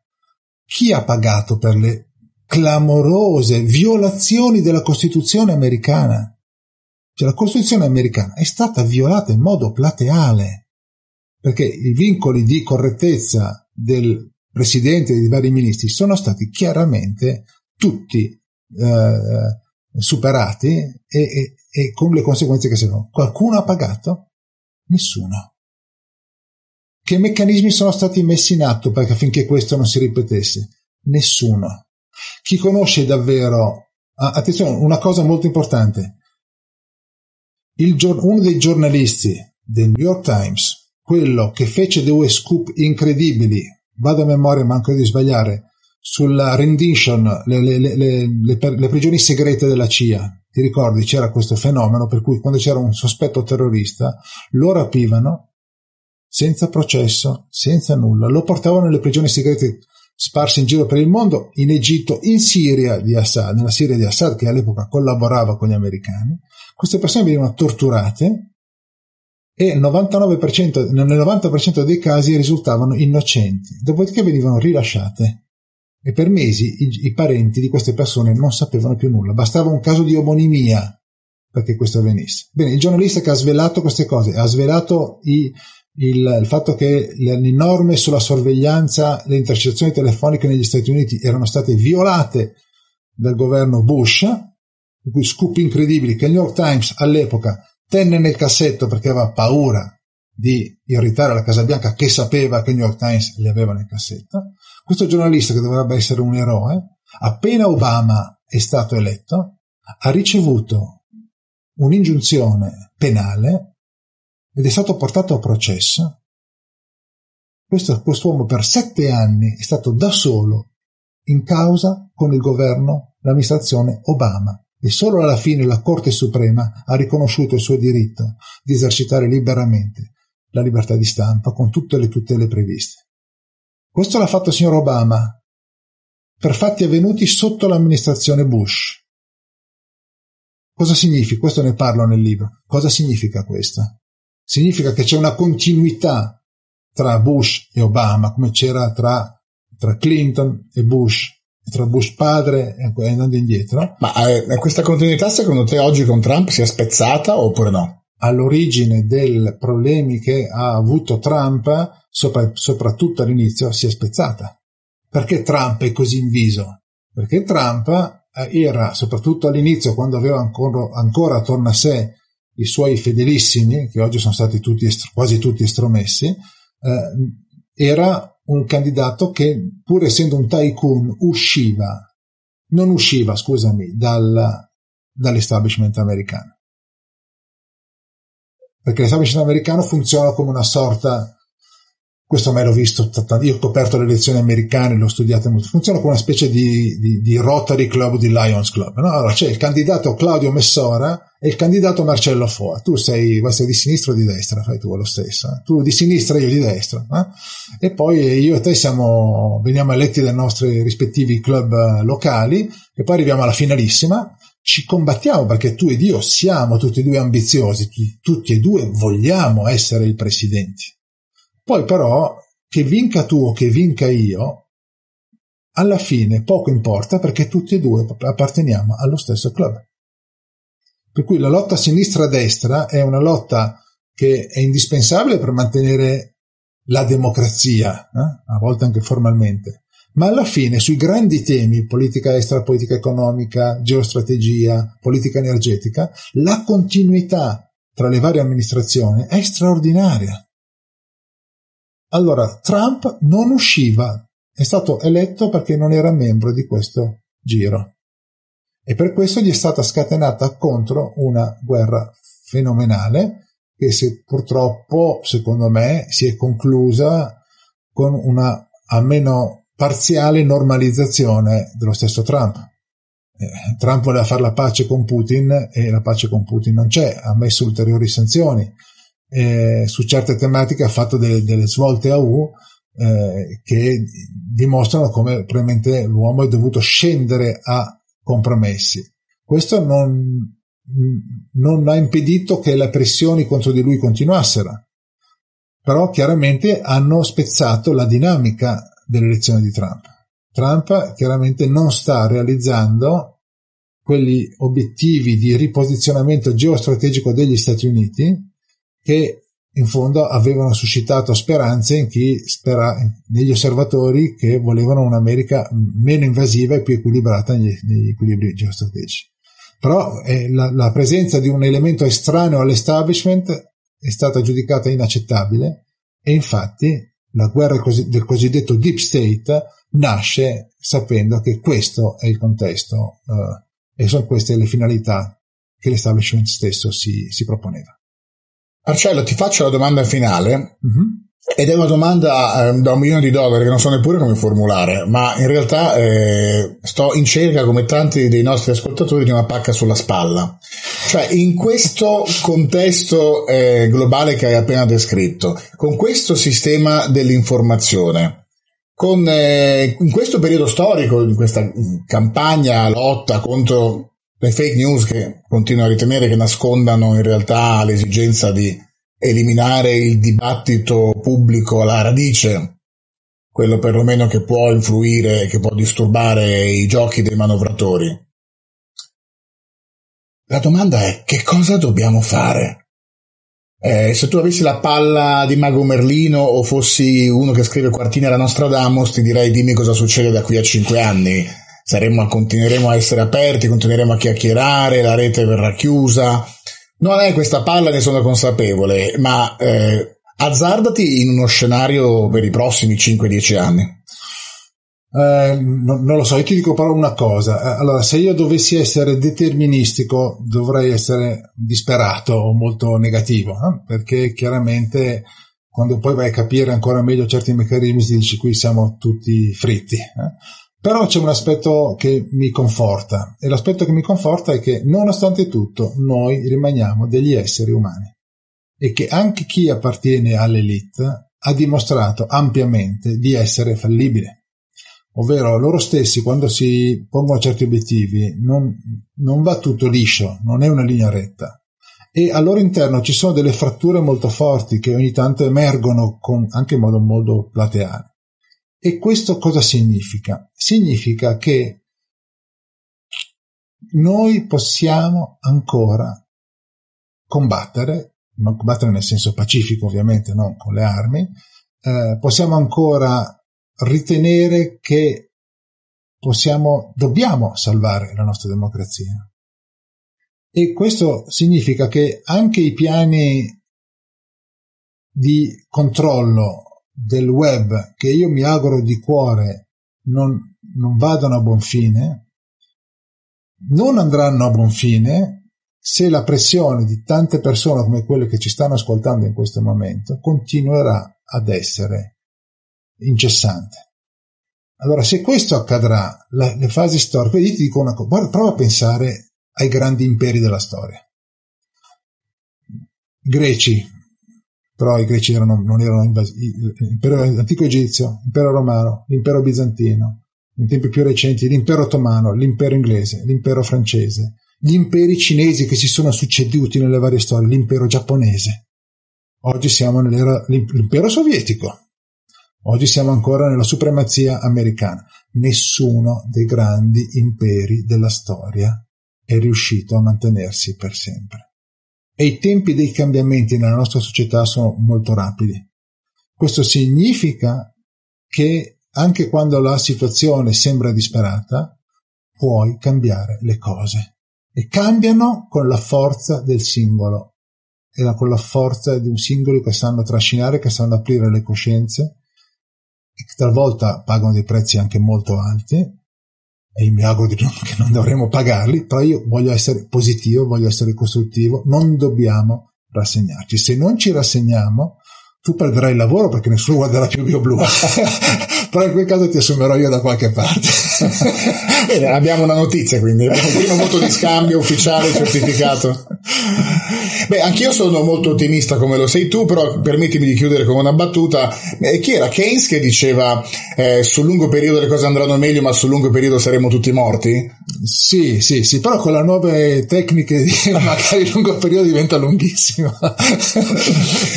Grazie Marcello per essere tornato su BioBlu.com. È sempre un piacere averti ospite, è sempre un piacere allargare i nostri orizzonti culturali. E mi auguro che in tanti leggano questi libri, ma non perché tu devi arricchirti, perché poi con i libri non è che si campa, diciamo, ma perché contribuisce innanzitutto a sviluppare quella parte dei neuroni un po' atrofizzati che la lettura mette in esercizio, in funzione, e che servono ad amplificare la capacità critica di ciascuno di noi, ma poi perché più persone entrano in contatto con queste riflessioni, più persone magari si risvegliano e scelgono la pillola rossa anziché la pillola blu. Ciao Marcello, alla prossima! È un piacere, ciao Claudio, grazie.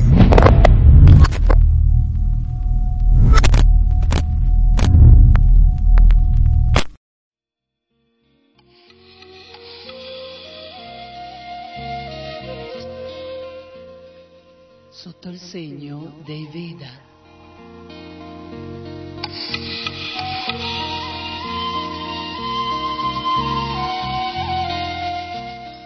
Un programma a cura di Citraangi Devi Dasi.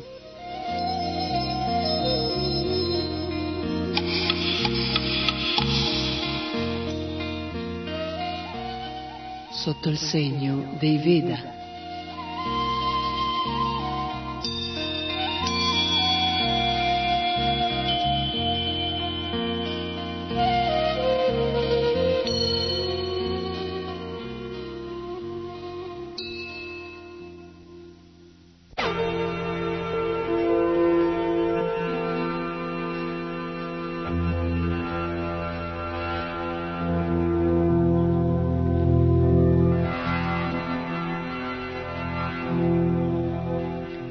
Hare Krishna, sono Citraangi Dasi dagli studi di RKC per un'altra puntata di Sotto il segno dei Veda.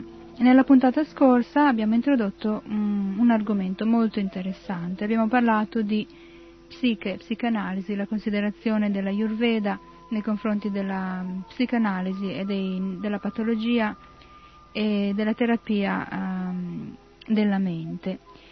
Allora abbiamo visto che il trattamento dei disordini mentali nella Ayurveda segue la stessa linea dei disordini fisici.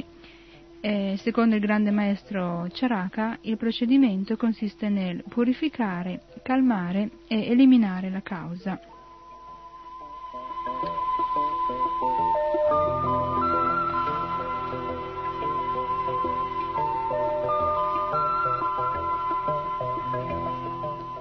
Quindi sia nel trattamento di disturbi fisici che nel trattamento di disturbi mentali, la terapia non è esclusivamente in nessuno dei due casi né farmaceutica da una parte esclusivamente né d'altra parte una terapia della psiche, ma è una terapia combinata, appunto secondo il concetto olistico globale che l'Ayurveda ha della natura e dell'individuo.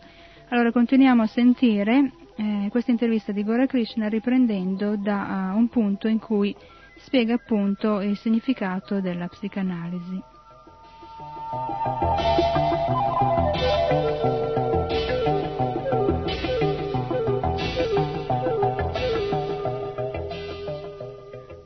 Non è che psicanalisi si intende solo quella di Freud o quella di Jung o di Adler, che sono i capi scuola di alcune correnti psicanalitiche. Per esempio ci sono nella cultura sufi musulmana o nella cultura dell'India, dello yoga, proprio tracce di persone che facevano queste analisi mentali, analisi dei sogni, dei comportamenti umani, delle cause degli affetti. Anche quando si parla nella Bhagavad Gita dei tre guna, ignoranza, passione e virtù, si fa un'analisi della mente. Ecco, infatti un'analisi della mente senza neanche parlare dello spirito, proprio della mente, no? Sono condizionamenti che la mente subisce nel corso della giornata e questi influssi, queste influenze si presentano o da sole, ignoranza, passione e virtù, o combinate tra di loro. Per cui non è tanto psicanalisi, psicologia, psicoterapia, psichiatria, ci sono delle differenze. La psichiatria tende a curare con le medicine in genere, no? Iatra, la iatria, lo iatra, iatros è il medico. La psicologia fa un discorso molto generale e riguarda sia l'individuo che la collettività. In genere la psicanalista non si cura l'individuo nelle sue relazioni ovviamente con gli altri, quindi la comunità, però è molto più un'analisi individuale, no? E la psicoterapia non è detto che deve essere basata sull'analisi della mente, cioè nel senso che sì, uno può usare, non so, giocare a biliardino, può essere una buona psicoterapia, fare dei quadri, invece certo. L'analisi mentale prevede un dialogo con la persona e prevede un'analisi della persona attraverso le cose scritte, le cose orali, attraverso manifestazioni affettive, artistiche, culturali, spettacolari, e quindi si stabilisce un legame tra l'analista e l'analizzato. Certo, a questo punto sarebbe interessante vedere, appunto, fare un parallelo, vedere l'origine dello yoga e l'origine della psicanalisi. Cioè la yoga nasce come studio dei funzionamenti del corpo fisico, costituito da elementi fisici, del corpo mentale e della coscienza, che è l'energia dell'anima. La psicanalisi invece parte da un'analisi mentale, dando alla mente una posizione predominante, però non tutti gli psicanalisti appunto hanno una conoscenza molto profonda dell'anima. Appunto, consiglio? Consiglio è aggiornarsi, cioè essendo due filoni molto validi, lo yoga e la psicanalisi, lavorando insieme. Io sono laureato in filosofia e ho fatto una tesi su Hegel, sono uno dei pochi che ne ha fatte due, perché la prima tesi che feci si chiamava Yoga e Psicanalisi e fu rifiutata dal professor Fornari, che era uno dei più grossi, adesso non c'è più, ha lasciato il corpo, era considerato forse il più grosso, Franco Fornari, docente all'Università Statale di Milano. Lui rifiutò perché non accettava la legge del karma, no? Mi ha fatto lavorare un anno, poi mi ha detto no, tu con me non ti laurei, non perché non fosse fatta bene, adesso modestia a parte, non è che non era fatta bene, magari era fatta bene la tesi yoga e psicanalisi, però lui non accettava la legge del karma, cioè lui non accettava il fatto che uno poteva subire degli effetti fisici e mentali anche a distanza di più vite, ma cercava di risolvere tutto in una vita. Poveretto, si era anche un po' arrabbiato e innervosito, proprio non riusciva a capire, no? Mentre adesso sicuramente si stanno ricredendo, diciamo che eri un po' all'avanguardia, sicuramente adesso stanno diciamo che riportando i metodi tradizionali. Sono anni di avanguardia, eh? Allora ho dovuto fare un'altra tesi di laurea su Hegel per dimostrare, studiando le lezioni di storia della filosofia e le lezioni di filosofia della storia che aveva fatto, che il giudizio che Hegel aveva dato della filosofia indiana era sbagliato perché aveva ricevuto delle informazioni sbagliate, incomplete ed imprecise, quindi avendo delle informazioni inesatte non si possono altro che dare giudizi inesatti. Però io avevo già affrontato questo discorso dello yoga e della psicanalisi parlando, io conosco molti che sono psicanalisti e adesso i tempi sono cambiati. Adesso quando parlo con loro, anzi sono loro che mi vengono a chiedere. Esatto, appunto, volevo dire, avrai notato che c'è un ritorno di ricerca a questo livello. Anche perché con l'aiuto di Krishna qui non ci arrendiamo mica. Adesso conosco molti psicanalisti anche che hanno avuto successo dal punto di vista sociale, così, e sono molto attratti da queste idee che abbiamo noi della reincarnazione, l'alimentazione, cioè l'energia cosmica che viene attraverso la Luna, i pianeti, attraverso le forze proprio della natura, tutto condiziona in bene o in male l'individuo. Quindi adesso c'è un dialogo, diciamo, che è inevitabile, che i primi magari sono stati dei pionieri, oggi c'è un dialogo tra Oriente e Occidente ed è inevitabile, dicevo, che questo dialogo tra queste culture che apparentemente sono diverse e opposte porti a un nuovo modo di vedere le cose, che è la sintesi. Insomma, si vuole andare verso una concezione più globale, completa della realtà. Sì, bisogna integrare, come spesso bisogna integrare l'alimentazione con le vitamine, sali minerali, bisogna integrare la psicanalisi con un'aggiunta di conoscenze che riguardano anche lo stato dell'essere prima della nascita e dopo la morte.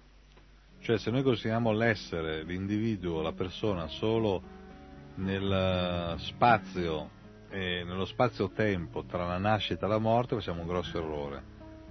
Praticamente è come se uno considera la giornata solo da quando si alza a quando va a dormire. Invece giornata, per giornata si intende l'insieme di giorno e di notte. Giorno e notte danno una giornata, un giorno. Quindi una vita inizia e poi finisce, e va bene analizzarla.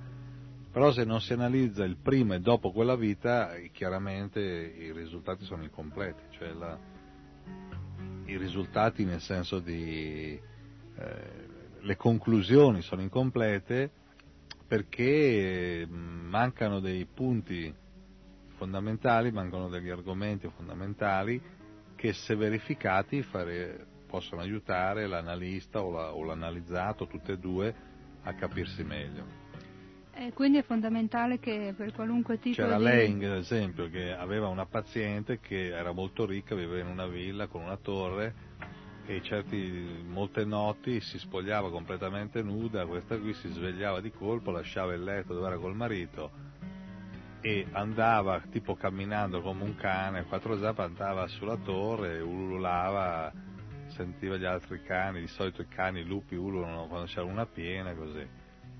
E come si spiega questo? Si può spiegare se questo era un animale nella vita passata, si può spiegare col fatto che quando c'è la luna piena la gravitazione aumenta del 24%, si può spiegare con tante cose, però fatto sta che lì non si spiegavano proprio niente. Era una signora bella presenza, sui 30-40 anni, Laing dice, io non ci capisco niente.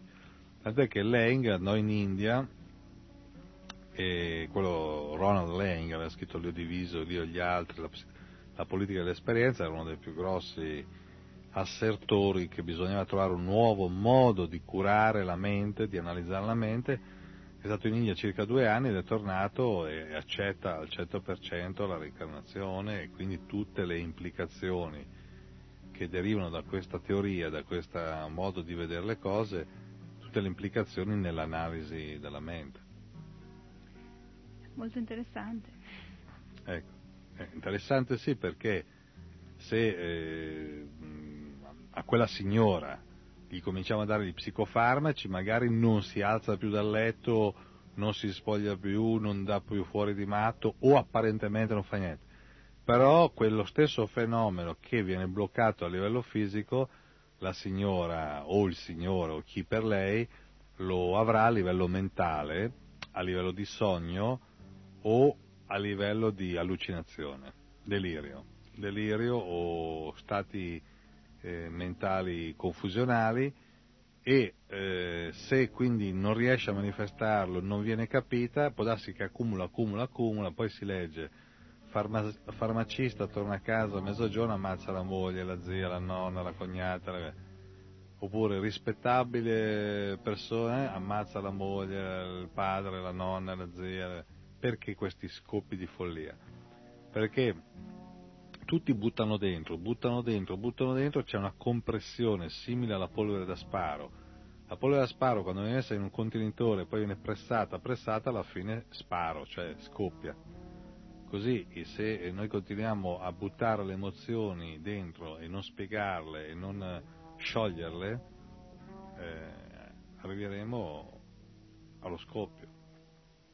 Cioè, le persone scoppiano e poi ci troviamo davanti o dagli stati di esaurimento, chiamato nervoso, esaurimento patologico, così, oppure ci troviamo di fronte agli scoppi di violenza. Quindi è di fondamentale importanza in questo senso che qualunque tipo di psicoterapia inserisca la conoscenza dell'elemento anima, altrimenti non... L'elemento anima e l'elemento coscienza, cioè la coscienza è l'energia con cui l'anima mantiene una relazione con gli altri involucri, che sono il corpo sottile mentale, il corpo fisico e gli altri esseri. Cioè c'è l'anima che è la persona in sé, poi la coscienza, questa energia che è mutevole, la coscienza, no? Quindi l'energia può cambiare, può essere più chiara, più scura, più alta, più bassa, uso parole così giusto per dare un'idea, no? Allora lo scopo di tutto è quello di chiarire, fare luce, no? C'è un faro nella notte, cioè la gente è al buio, diamogli un faro, diamogli una luce in attesa dell'alba. Spesso l'alba può essere una conoscenza completa e il faro può essere l'inizio di questa conoscenza completa. Per cui è una delle cose che mancano di più nella società, tant'è che molti religiosi tendono a essere dogmatici, tendono a essere fanatici, proprio perché non sono in grado di analizzare il loro stato mentale. Certo, possiamo vedere a confronto il fine della psicanalisi e il fine dello yoga, cioè da una parte la guarigione, la felicità, e dall'altra parte un altro tipo di guarigione e felicità, che però forse hanno qualcosa in comune. La guarigione e la felicità è la stessa, lo scopo è lo stesso, però l'analisi dello yoga è più completa, perché lo yogi addirittura cerca di trasferirsi anche su altri pianeti, cioè quando ha raggiunto un certo livello di coscienza e vede che l'atmosfera terrestre non è più adatta al suo tipo di coscienza, cambia pianeta. Questo si spiega col fatto che in ogni pianeta c'è un certo tipo di atmosfera, di dimensione, e gli esseri hanno un corpo fisico e mentale in accordo all'atmosfera, alla dimensione che circonda quel pianeta. Per cui, mentre la psicanalisi, almeno uno fa questa analisi per vivere meglio in famiglia, marito con la moglie, i figli, così, addirittura lo yogi è cosmico e cerca di viaggiare e spostarsi letteralmente attraverso un viaggio nello spazio in un altro pianeta dove potrà evolversi, dove il faro nella notte diventa l'alba, no? E poi l'alba diventa giorno e poi tutto è chiaro. Parlando di metodologia di liberazione della mente, per così dire, cosa hai da dire? Cioè, la metodologia, dunque, il metodo più semplice è cantare Hare Krishna. Può essere affiancato questo canto del mantra Hare Krishna con la sadhu sangha, cioè associazione di persone con cui uno può parlare. Ora è molto difficile perché parlare vuol dire aprirsi, aprirsi vuol dire esporsi, esporsi vuol dire rischiare. E allora bisogna ricordarsi del vecchio proverbio che dice: chi trova un amico trova un tesoro. Trova un tesoro. Il tesoro non è tanto in termini di agevolazioni, ma in termini di serenità, cioè l'amicizia porta ricchezza, ricchezza in tutti i sensi. Oggi non ci sono amici, o perlomeno vengono chiamati amici conoscenti, no? E allora tutti soffrono di solitudine. Adesso non vorrei esagerare, però non mi sembra di soffrire di solitudine, cioè nel senso che al di là della relazione con Krishna, che è l'origine di tutte le relazioni, bisogna sforzarsi in senso positivo, in senso buono, di avere una relazione con ogni essere con cui noi veniamo in contatto.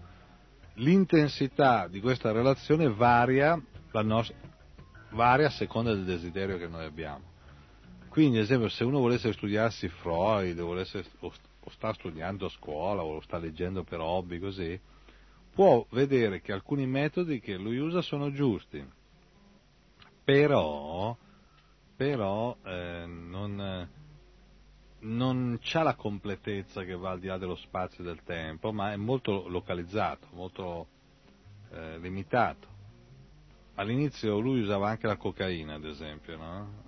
Usava la cocaina, poi ha usato anche l'ipnosi, poi però siccome era molto contrastato alla fine usava solo il colloquio, no? Cioè una situazione distensiva, rilassante, il famoso divano dello psicanalista, il divano dove il paziente, la paziente si sdraiano, si rilassano e cercano di scaricare la tensione fisica, che spesso è quella che impedisce di più l'apertura mentale, cominciano a parlare in un ambiente sereno, ovattato, molto confortevole e praticamente in questo viaggio lo psicanalista dà una mano al paziente per aiutarlo, così. Ecco. Questo è il motivo per cui i fidanzati, marito e moglie, gli amici hanno delle cose da dirsi, perché spesso il dirsi le cose vuol dire fare un viaggio in cui ognuno si apre, dice le sue opinioni, i suoi giudizi. Allora, se il Bruegel aveva fatto un grosso quadro in cui si vede tanti ciechi e ogni cieco mette appoggia la mano sulla spalla del cieco che gli sta davanti e si sente sicuro, però il cieco che sta davanti non appoggia da nessuna parte ed è cieco, e si vede nel quadro del Bruegel che a 1,5 metri dal primo cieco c'è una buca e lui sta cadendo dentro. Però l'ultimo cieco non se ne accorge se non quando ci cade lui, cioè quando ci cade quello che sta davanti a lui, su cui lui si stava appoggiando. Bisogna che davanti ai vagoni ci sia una locomotiva, perché se noi facciamo i treni solo di vagoni non so qua come va a finire. Chiaro che se noi facciamo i treni solo di vagoni in discesa allora non c'è problema, però appena arrivano le salite i treni di vagoni si fermano, no? Magari i treni in pianura possono anche andare solo di vagoni se c'è il vento, ma se poi il vento finisce, cioè quando finiscono i venti rivoluzionari, i venti degli entusiasmi storici, si ferma tutta la società. Ci sono delle locomotive, allora le locomotive della società umana sono i guru, i maestri, i profeti, i santi, le guide spirituali. Ora, per vedere se una locomotiva è un trenino elettrico per bambini o se veramente è una motrice che riesce a portarsi dietro dei vagoni, e lì ognuno, lo dice anche Krishna nella Bhagavad Gita, dice cerca un maestro spirituale autentico, vedi tu.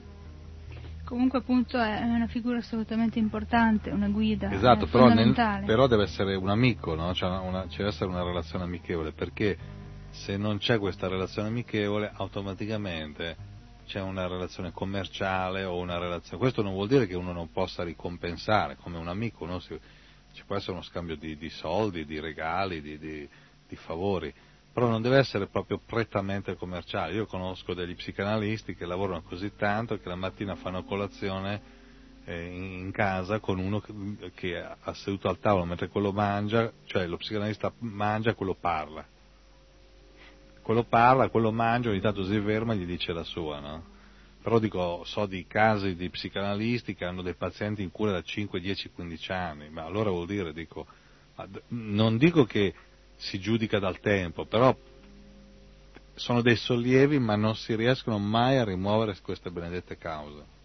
Anche perché se la guida non è veramente qualificata, o perlomeno non ha risolto lui stesso certi problemi fondamentali. Faccio un esempio, se la scala è di 1000 gradini e uno è arrivato al 10° può riscendere al 1° e portare qualcuno al 10°, ma gli altri 990 gradini non so come saranno fatti. Insomma, quindi è sbagliato dire la psicanalisi serve a niente. No, può servire. Può servire ad affinare la mente per capire meglio la vita spirituale. Lo yoga è una cosa talmente complessa che spiegarla così in 4 battute non è facile, però diciamo che lo yoga è cosmico, cioè parte dall'analisi dell'individuo, microcosmo, rispetto al grande cosmo, che è il macrocosmo, che è tutto l'insieme.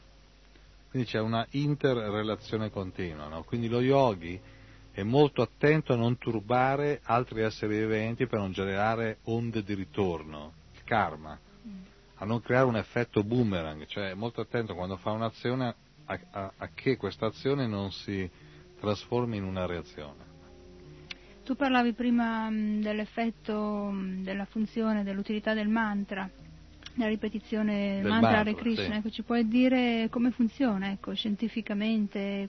Come agisce questa vibrazione sonora, in particolare allora, il mantra Hare Krishna? Il mantra Hare Krishna funziona in un modo molto semplice, nel senso che è come il corpo umano è quasi tutto pieno è composto di liquidi, quindi è più facile digiunare di solidi che non di liquidi, cioè uno può fare un digiuno di solidi di tanta, non so, di 30, 40, mi pare 60 giorni.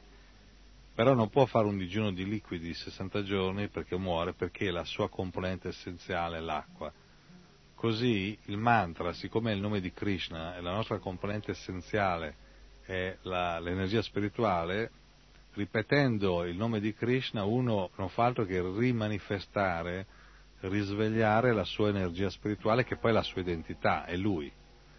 Quindi la ripetizione del mantra di Krishna, comunque uno la recepisce, conscia o inconscia che sia, è favorevole. Però non c'è solo il mantra, cioè nel senso che il mantra deve essere affiancato da una ricerca costante, ecco che ci sono i libri, ci sono i devoti, ci sono le persone che spiegano, e ovviamente bisogna creare tra chi spiega e chi ascolta non una relazione di sfruttamento, ma una relazione di amore, di amicizia. Il presupposto fondamentale di tutto questo è la fiducia.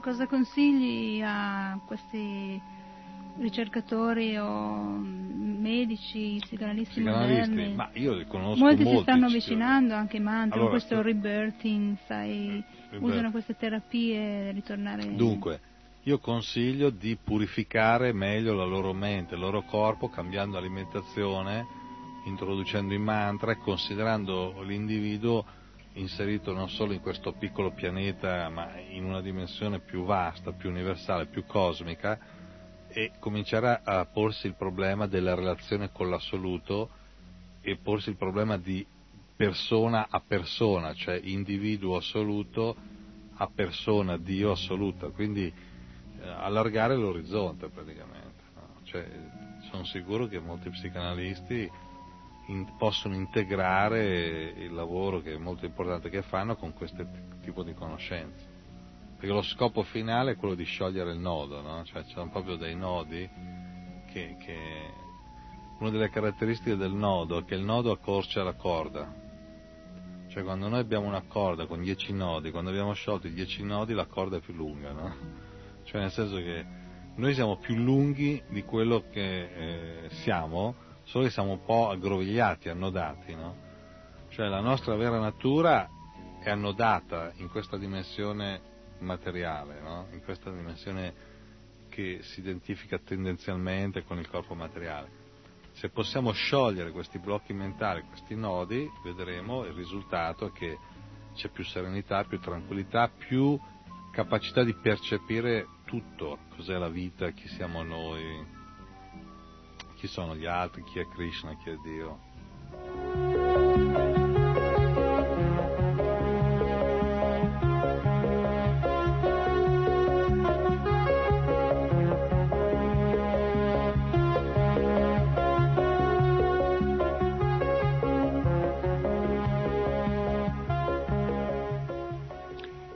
Abbiamo sentito Gora Krishna, sicuramente questa intervista ha suscitato più di un interesse su questo argomento e quindi noi vorremmo ricevere risposte da parte dei radioascoltatori e sentire cosa ne pensano, sentire suggerimenti, domande. Potete telefonare o meglio scrivere a me, Citraangi Dasi, presso RKC, casella postale 108 Milano, e vedremo di rispondere alle vostre domande o addirittura trattare determinati argomenti sempre nell'ambito di questa trasmissione, magari con l'aiuto di Gora Krishna, che appunto è un esperto in questo campo, psicologia vedica.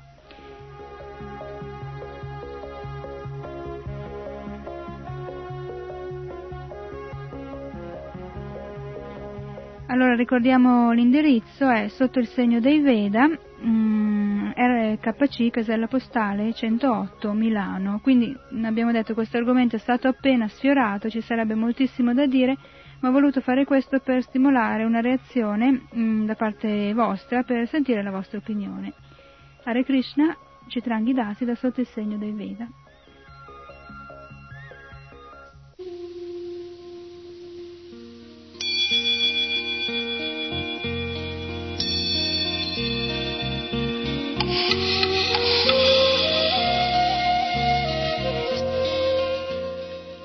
Sotto il segno dei Veda.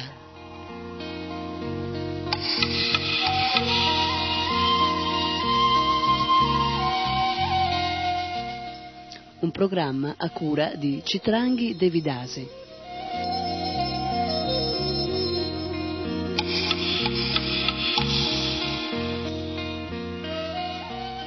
Sotto il segno dei Veda.